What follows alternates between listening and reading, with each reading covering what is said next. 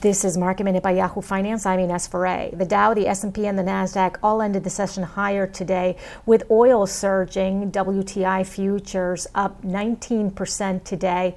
Meanwhile, Brent was also up today, about 14%, hovering around $31 a barrel. For more Market Minute news, head to yahoofinance.com.